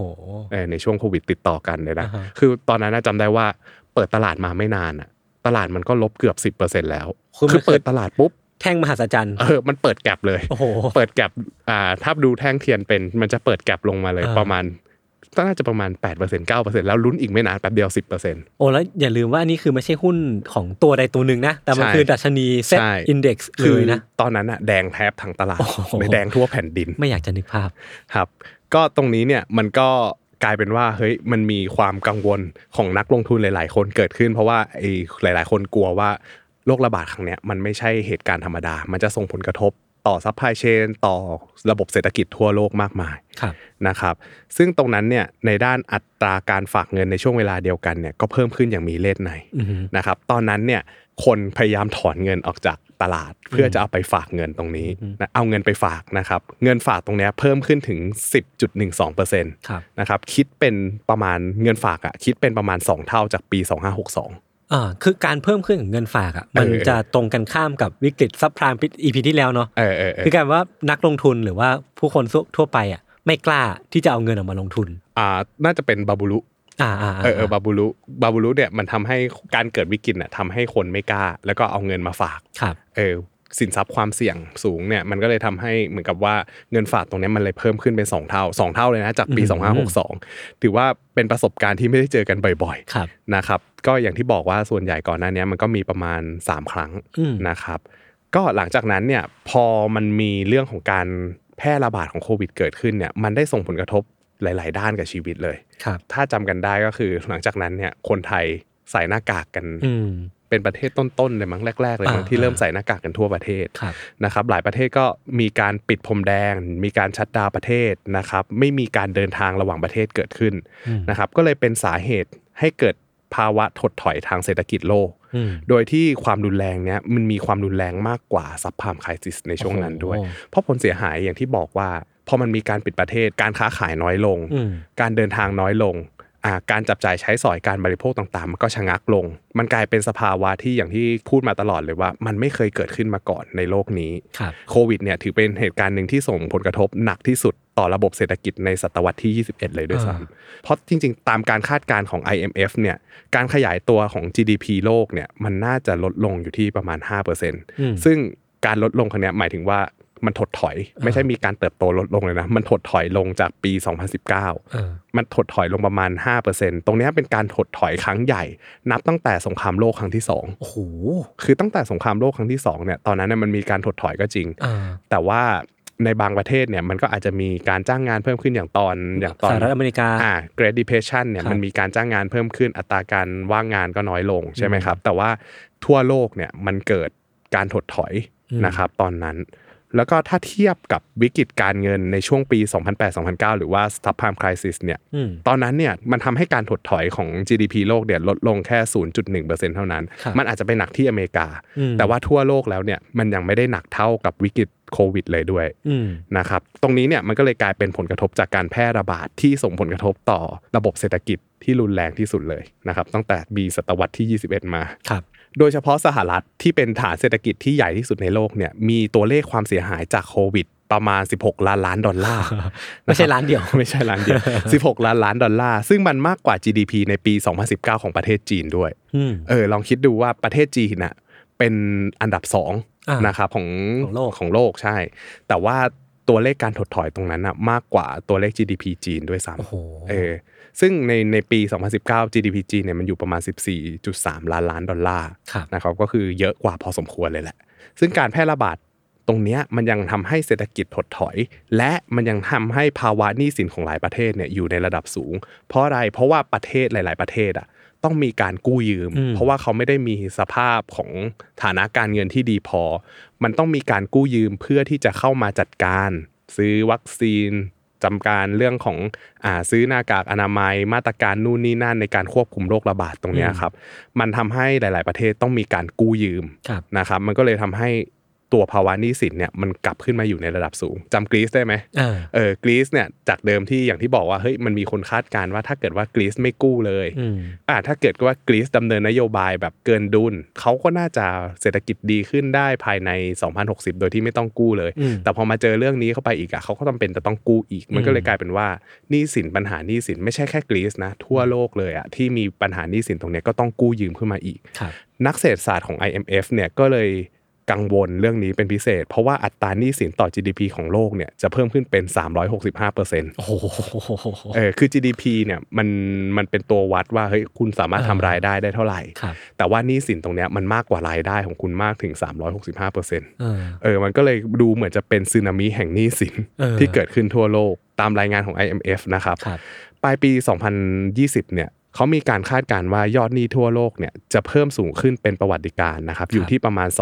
277 ล้านดอลลาร์สหรัฐ อืม นะครับ โดยที่ประเทศที่มีเงินกู้เยอะที่สุดนะครับ อันดับหนึ่งประเทศญี่ปุ่น อืม 234.18%ของ GDP อืม ประเทศญี่ปุ่นก็คือประเทศที่เกิดบาบูรุเคอิคิที่เราเล่าไป ครับ อันดับที่ 2 ประเทศเวเนซุเอลา โอเคครับ อัตราหนี้สินอยู่ที่ 214.45%ของ เออ GDP ขอพูดอันดับทีสี่4 แล้วกัน อ่า อันดับทีสี่ 4 ประเทศกรีซ โอ้โห ตัวเต็งเท่านั้นเลยครับ อัตราหนี้สินอยู่ที่ 174.15%ของ GDP ครับ ซึ่งสาเหตุที่พวกเขาต้องกู้อ่ะ ประเทศเหล่านี้ต้องกู้ก็คือเป็นสาเหตุจากวิกฤตที่เราได้เล่าไปนี่แหละเนาะ ใช่ ก็คือเพราะว่าเขาอ่ะมีการถดถอยของเศรษฐกิจเกิดขึ้น อืม นะครับ แล้วก็เลยกลายเป็นว่าเขาติดอันดับต้นๆ ของประเทศที่ถือว่ามีหนี้สินสูงที่สุดในประเทศ ซึ่งนำโดยประเทศญี่ปุ่น อืม นะครับทีนี้เนี่ยการแพร่ระบาดมันได้ทำให้เรื่องของความสัมพันธ์ระหว่างประเทศเนี่ยหลาย ๆ ประเทศทวีความตึงเครียดมากขึ้น ครับ โดยเฉพาะความสัมพันธ์ระหว่างประเทศสหรัฐกับจีน อืม การเกิดการโต้เถียงระหว่างหลายฝ่ายเนี่ยเกี่ยวกับต้นต่อการแพร่ระบาด มันก็จะมีข่าวลือเสียงลือเสียงเล่าอ้างมาในตลาดอยู่เหมือนกัน เล่าว่าเฮ้ยจริง ๆ ต้นต่ออ่ะมันมาจากตอนแรกมันมาจากขังข่าวน่าถ้าติดตามข่าวมันจะมาจากขังข่าวก่อน คนจีนกินขังข่าวอะไรก็ตาม ครับ บางคนก็ว่ามันมาจากแลบในเมืองอู่ฮั่น อืมอืม บางคนก็ว่าสหรัฐเป็นคนปล่อย เป็นทฤษฎีทฤษฎีสมคบคิดไป เออ มันก็เลยกลายเป็นว่าเฮ้ยต่างคนก็ต่างบอกจีนก็บอกว่ามันมาจากสหรัฐ เออ สหรัฐก็บอกว่าอืมจีนนั่นแหละมันมาจากจีนนั่นแหละ อืม ตรงเนี้ยมันก็เลยทำให้มันเกิดความบาดหมางกันระหว่างประเทศนะครับ เรื่องตรงนี้มันก็เลยกลายเป็นสิ่งที่น่ากลัวของบรรดานักวิเคราะห์ ครับ นะครับพอความสัมพันธ์ระหว่างประเทศมันลดลงเนี่ยสิ่งที่ตามมาก็คือผลเสียหายทางเศรษฐกิจนะครับคนก็กังวลว่าเฮ้ยในอนาคตพอมันบาดหมางกันอย่างเงี้ยมันจะมีการแบ่งพักแบ่งพวกกัน อืม มันจะมีการกีดกันทางการค้าที่รุนแรงมากขึ้นก่อนช่วงนี้ คือช่วงนี้ก่อนหน้าเนี้ยมันเคยกีดกันทางการค้ากัน แล้วมันเกิดภาวะถดถอย ของเศรษฐกิจโลกมาก่อนที่จะเกิดโควิด -19 แล้วนะครับแต่พอหลังจากเนี้ยเราก็ยังไม่รู้นะว่าการกีดกันทางการค้ามันจะรุนแรงแค่ไหน แต่ อืม สิ่งที่เห็นได้ชัดเจนเลยคือ ความสัมพันธ์ระหว่างจีนกับสหรัฐเนี่ยเป็นไปในทางที่แย่ลงอยู่ทุกวัน อืม นะครับ โดยสำหรับอันเนี้ยมันคือผลกระทบที่เกิดขึ้นทั่วโลก ครับ นะครับ เริ่มตั้งแต่เมืองอู่ฮั่นล็อกดาวน์นะครับ เกิดซัพพลายเชนช็อ k ตรงนี้มันก็เลยส่งผลให้หลาย ๆ การค้าระหว่างประเทศเนี่ยมัน ได้รับผลกระทบ หยุดอ่ามันมันได้รับผลเสียหาย มันหยุดชะงักงานไปนะครับ แล้วก็ส่งผลไปถึงการชัดดาวน์ของประเทศอื่น อืม ๆ มันไม่ได้มีแค่อู่ฮั่นที่เดียว ประเทศไทยเองก็เคยล็อกดาวน์อยู่เหมือนกัน ครับ นะครับแล้วก็หลาย ๆประเทศเลยก็คืออย่างญี่ปุ่นก็มีการปิดเมืองปิดประเทศนะครับจีนเกาหลีใต้อะไรก็ว่าไป มีมีการปิดประเทศในหลาย ๆ ที่ตรงเนี้ยมันเลยทำให้ระบบเศรษฐกิจมันชะงักทั่วโลก อืม นะครับสำหรับผลกระทบที่เกิดขึ้นในประเทศไทยเนี่ย GDP ของประเทศนะครับในปี 2563 หดตัวลง 6.1% อ่าฮะ ก็ถือว่าหดเยอะกว่าการคาดการณ์ของนักวิเคราะห์ เพราะว่าอุตสาหกรรมที่ได้รับผลเสียหายมากที่สุดในประเทศไทยเนี่ยก็คืออุตสาหกรรมโรงแรม บริการอาหารอะไรพวกนี้ รายได้ของธุรกิจกลุ่มนี้เนี่ยปรับตัวลดลงถึง 38.3%จากปี อืม 2019 นะครับ หลักๆเลยก็คือมาจากการลดลงของจำนวนนักท่องเที่ยวในต่างประเทศ ซึ่งถือว่าไอ้ธุรกิจพวกเนี้ยมันเป็นกลุ่มธุรกิจท่องเที่ยวที่เป็นสัดส่วนใหญ่ ๆ ของ GDP ไทยนะครับ และไม่ใช่แค่กลุ่มนี้ที่ได้รับผลกระทบ ถ้าให้พูดกันตามตรงคนที่ได้รับผลกระทบมากที่สุดก็คือกลุ่มธุรกิจขนาดกลางเล็ก อืม หรือว่ากลุ่ม SME SME เนี่ยก็คือกลุ่มระดับเล็ก หรือว่าระดับกลางของประเทศไทย ระดับเล็กระดับกลางประเทศไทยเนี่ยเจอปัญหาเศรษฐกิจตรงเนี้ยเล่นงาน และทำให้ SME หลาย ๆ เจ้าเนี่ยต้องปิดตัวไป อืม อืมซึ่งปัญหาใหญ่ ๆ มันมา มันมาจากหลายข้ออยู่เหมือนกัน ข้อแรกเลยนะครับ การใช้มาตรการควบคุมโรคระบาดของรัฐเนี่ยไม่ได้มีความชัดเจนมากพอนะครับ ช่วงแรกเนี่ยมันดูเหมือนว่าเฮ้ยช่วงแรกคนติดเชื้อยังน้อยๆอยู่ การแพร่ระบาดยังไม่รุนแรง ช่วงนั้นเนี่ยจำได้ว่าทางรัฐเนี่ยประกาศออกมาให้มีการล็อกดาวน์เลย อืม นะครับพอมันมีการล็อกดาวน์เนี่ยมันทำให้ระบบเศรษฐกิจธุรกิจหลาย ๆ อย่างเนี่ยชะงักลงนะครับมันทำให้ธุรกิจจำนวนมากต้องหยุดกิจการ แต่ว่าการหยุดกิจการน่ะมันทำให้รายได้หายไป เออ พอรายได้หายไป แต่ต้องไม่ลืมว่าธุรกิจอ่ะเขาต้องแบกรับภาระหลาย ๆ อย่าง เออ ไม่ว่าจะเป็นค่าจ้าง พนักงาน ค่าเช่าเออค่าจ้างของพนักงาน ค่าเช่า ค่าวัตถุดิบต่าง ๆ หรือว่าค่าใช้จ่ายทุกอย่างที่มันเกิดขึ้นแล้วมันยังเป็นฟิกซ์คอร์สอยู่ ครับ ทีเนี้ยถ้าสมมติว่ารายได้มันเป็นศูนย์หรือว่ามันแทบจะหายไปทั้งหมดเนี่ย อืม มันทำให้หลาย ๆ เจ้าเนี่ยเขาต้องจ่ายเงินพอจ่ายเงินไปเนี่ยแต่ว่าไม่มีรายได้สภาพคล่องหรือว่าเงินในบริษัทเขาอะ อืม มันก็หายไปด้วย อืม กระแสเงินสดของหลายธุรกิจเนี่ยมันขาดตอนไป ที่ส่งผลชัดๆเนี่ยก็คือส่งผลต่อการจ้างงาน ครับ นะครับลูกจ้างหลายคนเนี่ยต้องโดนไล่ออก อืม เออถ้าถ้าสมมติจำกันได้ช่วงนั้นเนี่ยเป็นช่วงที่เออมันดูเหมือนจะโหดร้ายนะ แต่ว่าหลาย ๆ บริษัทก็เลือกที่จะลดจำนวนพนักงานลง ครับ นะครับ ซึ่งบริษัทคนรอบตัวของผมเองก็เจออยู่เหมือนกัน อืม ก็มีเพื่อนที่แบบเออโดนลดเงินเดือน บางคนโดนลดมากกว่า 50% โอ้โห พวก SME อ่ะคือเขาเหมือนกับว่าเขาต้องพยายาม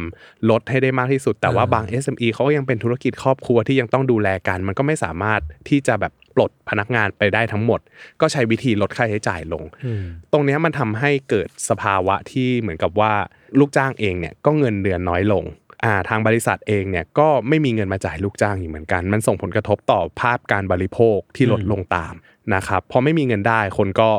ไม่ไม่เลือกที่จะไม่บริโภคแล้วก็บริโภคให้น้อยที่สุด ครับ ทั้งหมดเนี้ยมันก็เลยเกิดผลกระทบที่ส่งผลไปยังธุรกิจอื่น ๆ เป็นทอดๆนะครับกลายเป็นสภาวะที่ยากลำบากเหมือนกันที่เหมือนกับว่ามันเกิดกดดัน มันเกิด อืม ภาพกดดันแบบโอเค จริง ๆ มันเกิดจากการลดพนักงานลงแหละนะครับ แต่ว่าพอคนที่ถูกไล่ออก หรือคนที่ถูกปลดออกมาเนี่ยหรือว่าบางคนที่ถูกลดเงินเดือนเนี่ยไม่มีเงินใช้ ครับ หรือว่ามีเงินใช้น้อยลงเนี่ยตัวเลขที่มันหมุนเวียนอยู่ในระบบเศรษฐกิจไทยมันก็ลดลงตามด้วย แล้วคนที่เหมือนกับว่าได้รับผลกระทบจริง ๆ ก็คือ SME อืม เพราะว่าเป็นกลุ่มที่ประชากรส่วนใหญ่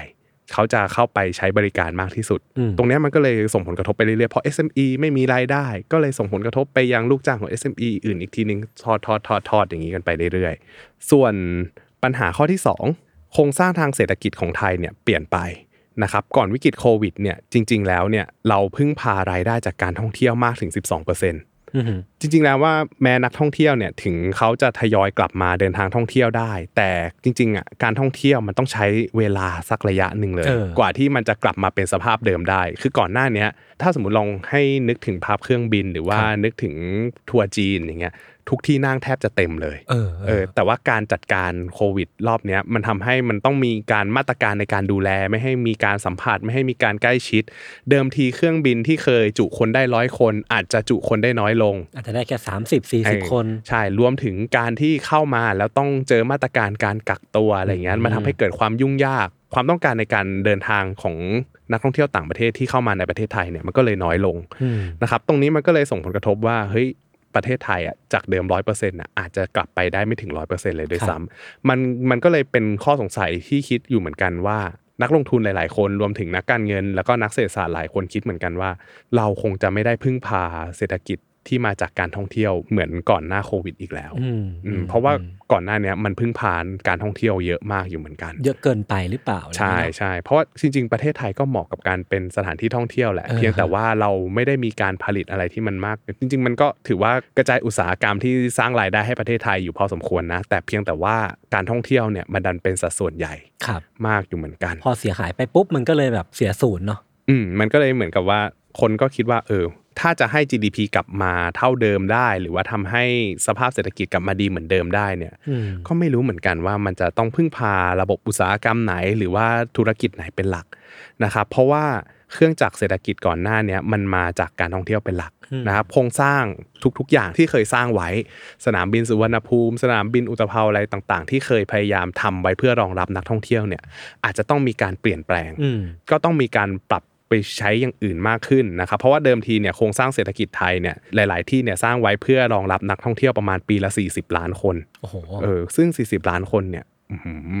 นึกไม่ออกเลยว่าตอนเนี้ยมันเหลืออยู่เท่าไหร่ นั่นสิ เออ ขนาดตอนนี้เองนะ ที่ปี ใช่ใช่ 2022 เองเนาะ คือสภาพการท่องเที่ยวถ้านึกถึงอ่ะอย่างใกล้ๆแถวนี้ก็อาจจะมีตลาดนัด ครับ รถไฟที่ อ่า ที่ ตลาดรถไฟ ที่ล่าสุดก็ต้อง รัชดา ปิดตัวลงเหมือนกัน เออ เออเพราะว่าตอนนั้นเขาเพึ่งผ่านนักท่องเที่ยวจีนอย่างเดียว ใช่ คือสภาพตอนนั้นอ่ะตอนนี้ยังไม่มีให้เห็นเลย โอ้เศร้าเนาะ เออมันก็เลยคิดว่าถ้าปีหน้ากลับมาลองลองวิเคราะห์ว่าเฮ้ยปีหน้าจะกลับมาไหมสองปีข้างหน้าจะกลับมาไหมเราก็ยังนึกภาพไม่ออกว่า อืม จะกลับมาได้ยังไง อืม นะครับตรงเนี้ยมันก็เลยทำให้ทางประเทศไทยของเราเนี่ยต้องมีการปรับโครงสร้างทางเศรษฐกิจครั้งใหญ่อยู่เหมือนกัน ครับ แต่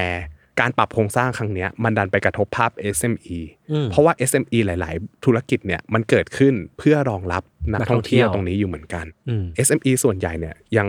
ต้องการจะรองรับนักท่องเที่ยวส่วนใหญ่จะอยู่ในภาคบริการ ซึ่งมันก็กระทบต่อจำนวน แล้วก็กระทบต่อราคา ครับ นะครับรวมถึง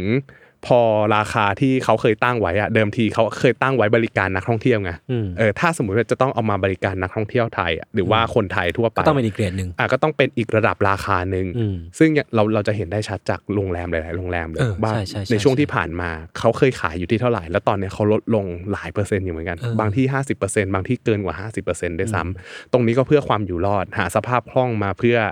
ดูแลธุรกิจเขาต่อไป ครับ นะครับความอยู่รอดของธุรกิจเนี่ยมันเกี่ยวข้องกับเรื่องของสภาพคล่องการจ้างงานเนี่ยตรงเนี้ยจำเป็นต้องมีมาก อืม ๆนะครับแล้วก็ตรงเนี้ยมันมันส่งสัญญาณว่าเฮ้ยธุรกิจทั่วประเทศไทย รวมถึงโครงสร้างทางเศรษฐกิจเนี่ยจำเป็นจะต้องมีการปรับตัวครั้งใหญ่อยู่เหมือนกัน อืม นะครับถ้าไม่ปรับตัวก็รู้สึกว่าน่าจะมีผลเสียหายตามมาค่อนข้างเยอะ ครับ แล้วก็ปัญหาที่3นะครับก็คือปี 2561เนี่ยธุรกิจ SME นะครับมีมูลค่าเศรษฐกิจมากถึง 7 ล้านล้านบาท อือหือ หรือคิดเป็น 43%ของมูลค่า GDP ประเทศไทย ครับ นะครับและ SME เนี่ยภาค SME เนี่ยก็มีการจ้างงานสูงกว่า 16 ล้านคน ดังนั้นแล้วเนี่ยสิ่งที่เกิดขึ้นให้เราเห็นก็คือสัดส่วนใหญ่ของประเทศเนี่ยพึ่งพาธุรกิจ SME มากเป็นหลัก อืม ดังนั้นถ้าสมมติว่าเราต้องการให้เศรษฐกิจไทยไปรอด หรือว่าดำเนินต่อไปได้เนี่ยเราจำเป็นจะต้องดูแลธุรกิจ SME มากอยู่พอสมควร ครับ แต่ปัญหาหนึ่งสำหรับธุรกิจ SME เนี่ยก็คือเรื่องของการเข้าถึงแหล่งเงินทุนจากธนาคาร อ่าฮะ นะครับเพราะว่าถ้าสายป่านยาวอ่ะมันก็ทำให้เขาสามารถอยู่รอดได้ อืม แต่ถ้าวันหนึ่งเขา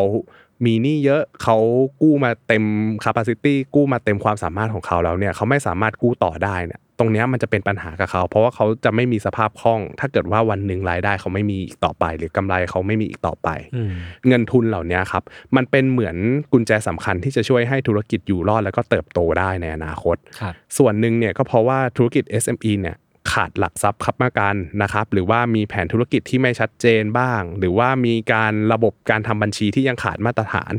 นะครับพอเป็นแบบนี้เนี่ย SME หลาย ๆ เจ้าก่อนหน้าเนี้ยก็เลยทำให้เหมือนกับเขาไม่มีความสามารถในการเข้าถึงแหล่งเงินทุน อืม นะครับดังนั้นเขาก็จึงจำเป็นต้องมีการกู้หนี้ยืมสินจากแหล่งอื่น โดยเฉพาะสินเชื่อนอกระบบที่มีอัตราดอกเบี้ยสูง แล้วก็มีการทวงหนี้ที่โหด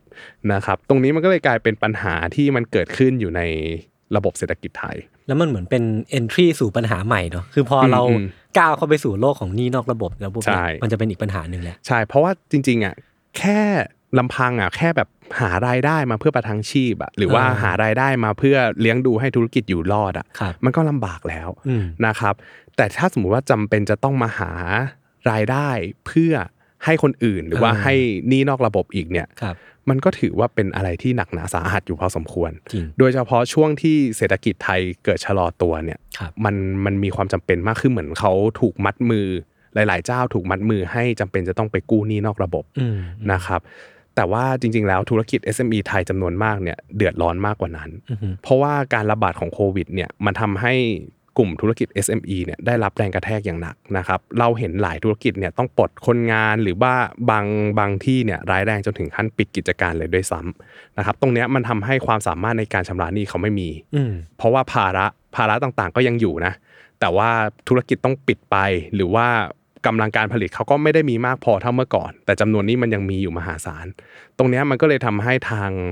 ธนาคารแห่งประเทศไทย หรือธนาคารกลางของเราเนี่ยจำเป็นจะต้องออกมาตรการเพื่อช่วยเหลือผู้ได้รับผลกระทบนะครับรวมทั้งธุรกิจ SME ด้วยทำให้เขาสามารถแบบเออสามารถชำระหนี้ได้ หรือว่าสามารถช่วยเข้ามาปรับโครงสร้างหนี้อย่างน้อยๆก็หลุดพ้นจากหนี้นอกระบบอย่างน้อยก็ยังดีแค่นั้น ครับ ซึ่งนับตั้งแต่มีมาตรการดังกล่าวออกมาเนี่ยจำนวนลูกหนี้ที่เข้ามาขอรับความช่วยเหลือเนี่ยมีทั้งหมด 16.3 ล้านราย โอ้โห จำนวนมากเลยนะ เออ ทั้งหมดเนี่ยคิดเป็นยอดหนี้รวมประมาณ 6.8 ล้านล้านบาท อืม นะครับซึ่งในจำนวนดังกล่าวเนี่ยเป็นของธุรกิจ SME ถึง 1.1 ล้านราย อืม นะครับแล้วก็จำนวนหนี้ตรงเนี้ยมีมูลค่ารวมกันถึง 2.2 ล้านล้านบาท ครับ แม้ในแง่ของจำนวนรายเนี่ยจะน้อยก็คือ 1.1 ล้านรายจาก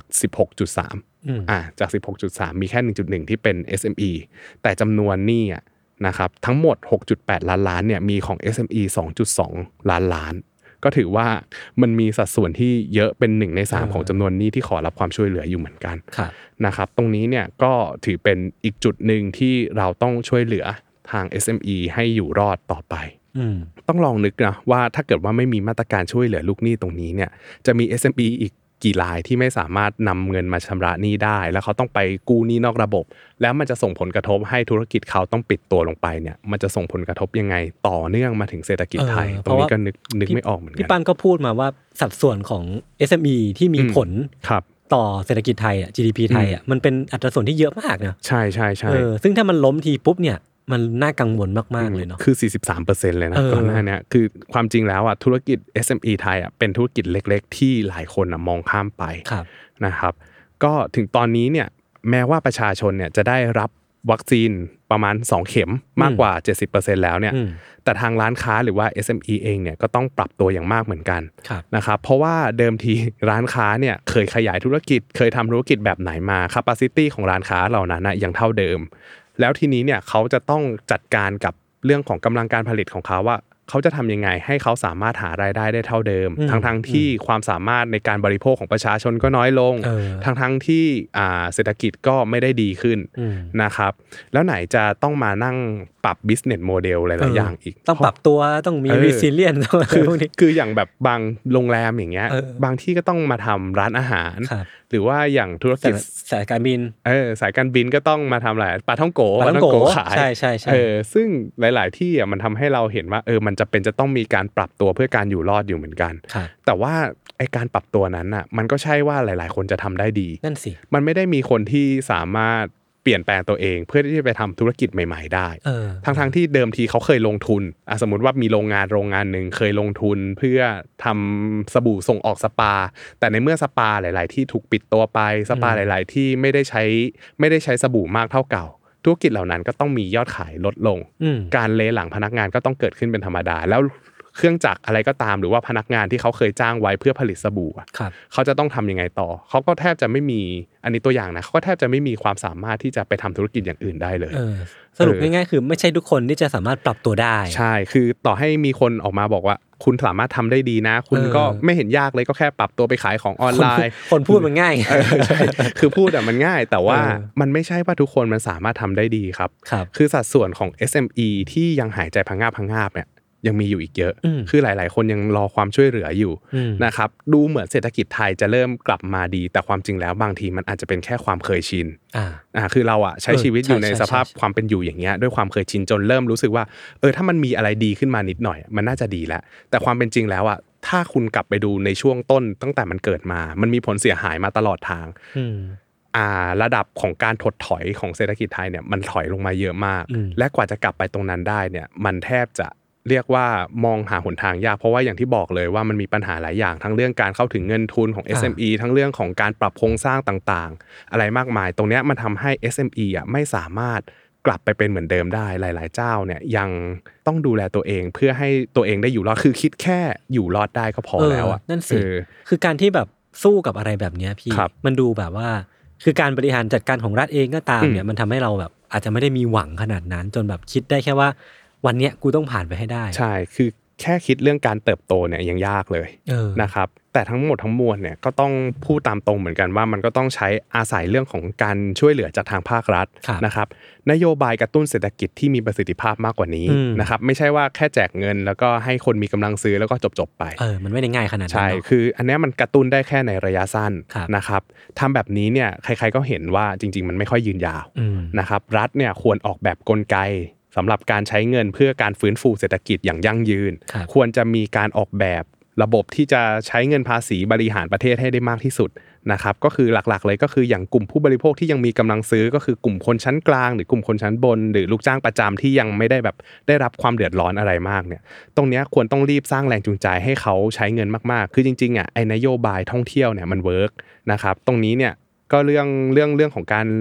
ท่องเที่ยวกระตุ้นการท่องเที่ยว หรือว่าเรื่องของการลดหย่อนภาษีตรงเนี้ยมันอาจจะช่วยได้นะครับมันอาจจะเวิร์กเพื่อทำให้สิ่งเหล่าเนี้ยมันเข้ามาช่วยกระตุ้นเศรษฐกิจได้ อืม แต่ว่าตอนนี้เนี่ยต้องพูดตามตรงว่าบางทีอ่ะนโยบายเหล่าเนี้ยมันอาจจะออกมาไม่เพียงพอหรือเปล่านะครับมันควรจะออกมาในช่วงที่ทุกคนยังมีกำลัง อืม เออในช่วงที่ทุกคนยังมีกำลังจับจ่ายใช้ใช้สอยยังเที่ยวได้ ยังซื้อของมาลดหย่อนภาษี หรือว่ามีความสามารถในการลดหย่อนภาษีตรงเนี้ยเพียงพอถ้าเกิดว่าเขายังใช้ได้อยู่ ก็ควรจะรีบออกนโยบายตรงนี้ ครับ นะครับส่วนมาตรการที่ออกมาเพื่อกระตุ้น SME หรือผู้ประกอบการตรงนี้เนี่ยอย่างน้อยๆอย่างที่บอกว่าปัญหาหนึ่งมันคือ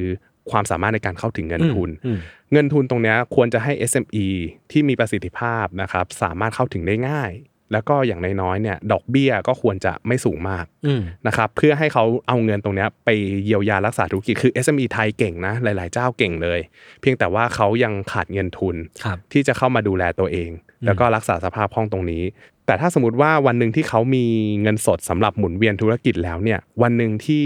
ประเทศกลับมาเปิดเมือง หรือว่ากลับมาดำเนินธุรกิจได้อีกครั้งเนี่ยตรงนั้นเนี่ยต้องรีบมีนโยบายสนับสนุนเงินตั้งต้นสำหรับดำเนินธุรกิจได้ด้วย คือเขามีฝีมือแหละ เพียงแต่ อืม ว่าในช่วงเวลาวิกฤตแบบนั้นที่ไม่มีใครอยากให้เกิดเนาะ ก็ต้องมี อืม การช่วยเหลือ ใช่ สิ่งที่เขาต้องการด้วย ครับผม ซึ่งรวมไปถึงการสร้างความมั่นใจให้กับระบบสินทรัพย์ของ SME ด้วยนะค ครั รับบผมในกรณีที่มีความเสี่ยงหรือว่ามีการเกิดวิกฤตเนี่ย อืม ทางภาครัฐเนี่ยจำเป็นจะต้องมีการประกันสินทรัพย์ให้กับทาง SME รวมถึงประชาชนภายในประเทศนะครับเพราะว่าหลักๆ แล้วเนี่ยการทำธุรกิจเนี่ยมันจะมีการ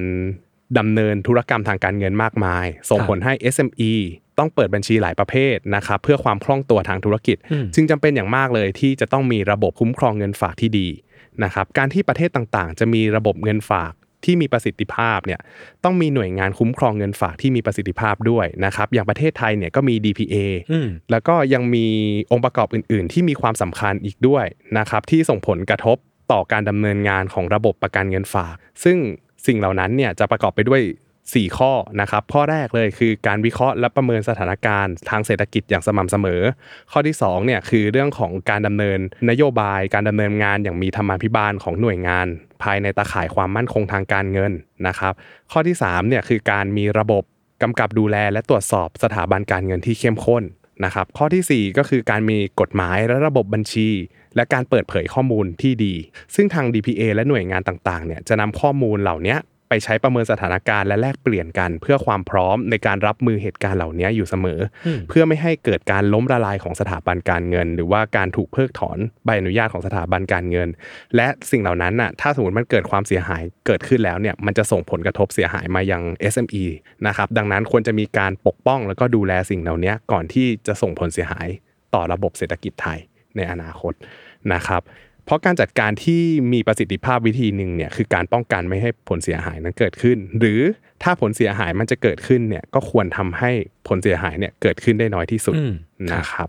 ดังนั้นแล้วแม้ตอนเนี้ยหลาย ๆ อย่างมันอาจจะยังไม่ผ่านผลไป แต่ว่าบทเรียนที่ได้มาเนี่ยตั้งแต่ตอนมีโควิดเนี่ยก็ทำให้เรารู้ว่าเออจริง ๆ ชีวิตมันมีอะไรที่ไม่แน่นอนเยอะอยู่เหมือนกัน เออเออเออเออ ฮะเพราะว่ามันไม่มีใครคิดนะครับยศ นั่นดิ ว่าเออจู่ๆเนี่ยจะมีโรคระบาดที่ทำให้เราใช้ชีวิตลำบากขนาดนี้ เออ คือไม่มีใครคิดแน่นอน อืม เอออ ม คือมันผมรู้สึกว่ามันมันคือความไม่คาดฝันอย่างหนึ่งเนาะ อืม ที่มันก็เกิดขึ้นได้ แล้วมันเกิดขึ้นทีมันเกิดขึ้นนักหนักๆแหละ ใช่คือถ้าสมมติเราลองย้อนไทม์ไลน์ไปดูแล้วเนี่ย ครับ ในแต่ละช่วงอ่ะตอนช่วงแรกๆอะครับที่มันมีการระบาดอ่ะหลายๆ คนยังคิดว่าเฮ้ยมันเป็นโรคระบาดทั่วไป มันยังเหมือนแบบซาร์อีโบลาที่เราสามารถป้องกันได้ง่าย ๆ มันไม่ อืม น่าจะส่งผลกระทบทางเศรษฐกิจอะไรมากมายขนาดนี้ แต่กลายเป็นว่าพอไปไปๆมาๆแล้วอ่ะต่อให้เป็นนักวิเคราะห์ที่มีข้อมูลเยอะมากมายแค่ไหนก็ไม่สามารถคาดการณ์อะไรที่มันเป็นอนาคตได้อย่างถูกต้องได้อย่างเป๊ะๆเลย อืมครับ เออคือไม่มีใครรู้ในเรื่องของอนาคตได้อย่างแน่นอนนะครับ ดังนั้นแล้วเนี่ย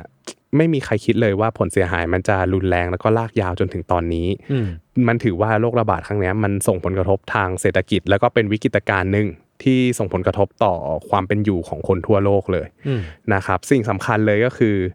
บทเรียนที่เราได้มาเนี่ยเรามีการ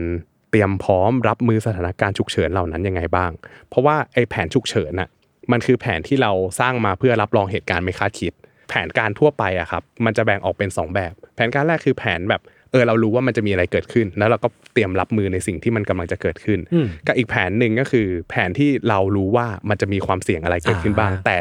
เราไม่รู้เลยว่ามันจะเกิดขึ้นเมื่อไหร่ เอออั อันเนี้ยเราจำเป็นจะต้องมีมันก็คือเรื่องของแผนฉุกเฉิน อืม นะครับแผนฉุกเฉินตรงเนี้ยมันมีอะไรบ้าง อย่างแรกเลยก็คือเรื่องของเงินสำรอง ครับ อย่างที่สองเลยก็คือเรื่องของประกันสุขภาพมีเพียงพอยัง อืม อ่าถ้าสมมติว่าเรามีเพียงพอแล้วเนี่ยมันก็สามารถช่วยให้เรารู้สึกมั่นใจได้ระดับหนึ่งว่าเออ เราจะมีแผนการฉุกเฉินรับมือในกรณีที่มันมีผลเสียหายเกิดขึ้น ซึ่งอันเนี้ยไม่ได้พูดถึงแค่โควิด ผมพูดถึงเรื่องของ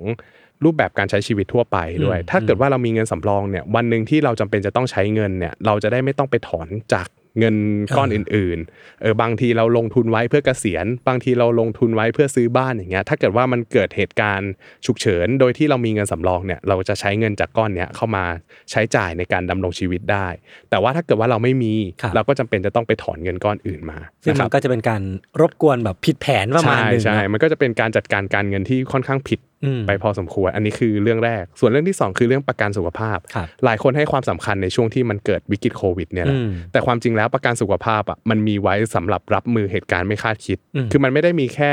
ประกันสุขภาพหรอกผมพูดถึงเรื่องของประกันอุบัติเหตุอะไรพวกนี้ด้วย ประ ใช่ กันชีวิตอะไรก็ว่าไป อ่าใช่ คือประกันอุบัติเหตุประกันสุขภาพตรงเนี้ยมันเหมือนกับว่ามีคนมาช่วยเราจ่ายเงินในกรณีที่เราเกิดโรคร้ายแรง อืม ที่ไม่คาดคิด เกิดเป็นโควิด เกิดเป็นอุบัติเหตุที่มันแบบร้ายแรงอย่างเงี้ยที่มันรุนแรง ตรงเนี้ยมันจะมีค่าใช้จ่ายตามมามหาศาล ครับ ดังนั้นถ้าเกิดว่าเรามีประกันสุขภาพเหล่านี้ครับมันสามารถช่วยให้เราแบ่งเบาภาระตรงนี้ได้ อืม คืออย่างน้อยอ่ะคือเรามีเงินฉุกเฉินกับมีประกันสุขภาพเนี่ยมันอาจจะเปรียบเสมือนกับเหมือนเป็นอะไร อืม ยางสำรองของรถยนต์ คือถ้าบางคนเนี่ยรู้สึกว่าเฮ้ยมันหนักไม่จำเป็นต้องมีอ่ะเอาออกไปแต่วันหนึ่งถ้าเกิดว่ามันเกิดเหตุฉุกเฉิน คุณขับรถชนตรงเนี้ยไม่เออยมีางสำรองทำไง